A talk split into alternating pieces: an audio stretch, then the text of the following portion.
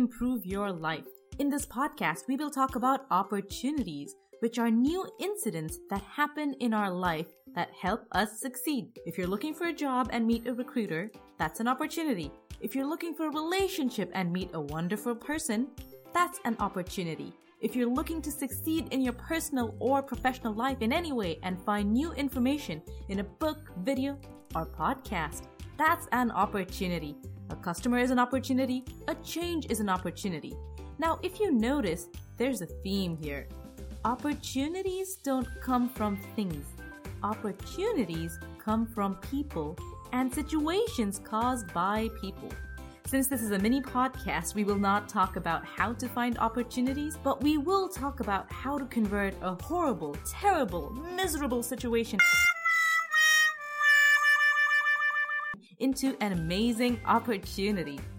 So let's start with a story.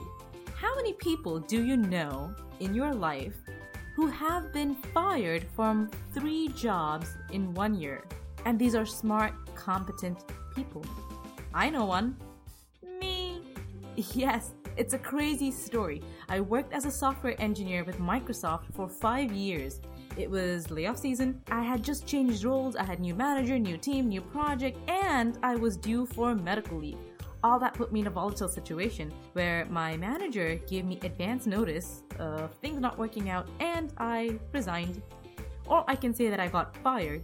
Different sides of the same coin. Then I worked as a senior martial arts instructor for six months and got fired from that job because I, quote, don't behave like an employee, but like a business partner, unquote. Then I found a job as an after-school teacher and got fired for, quote, lack of attention to detail, unquote. But then got hired by my patent attorney as a paralegal because I have, quote, great attention to detail, unquote. All in all, it's been a crazy journey. Now, what does any of this have to do with opportunity? Well, all misfortunes in our life are blessings in disguise. You can see a divorce as an end of your current life or as a beginning of a new life. You can see your ill health as a burden or as a resource to gain new knowledge and experiment. You can see being fired as a loss of stable income or as a gateway into unlimited career options. You can also see your loss of job as an opportunity to relax and travel for some time. So an opportunity is a loss only in our attitude.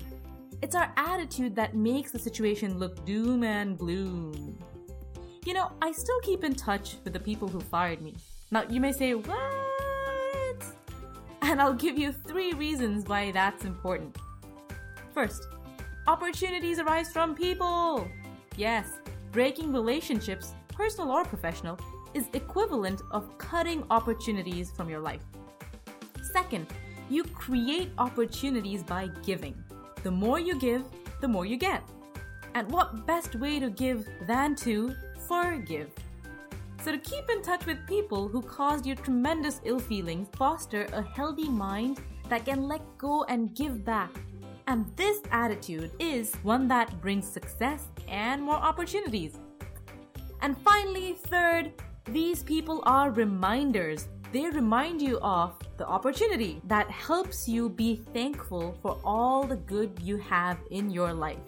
And they remind you of how a perceived misfortune is an attainable opportunity. This reminder helps you keep up your good attitude. So, the people who caused you the misfortune remind you to be thankful and to keep a good attitude. Always seeing the bright side and focusing on open doors instead of closed ones. Think about that. Today's resource is E F T tapping. E F T stands for Emotional Freedom Technique. So go on YouTube and look up Tapping by Brad Yates on allowing miracles into our life. This is a fun seven minute exercise. I hope you enjoy it. Until next time, happy success!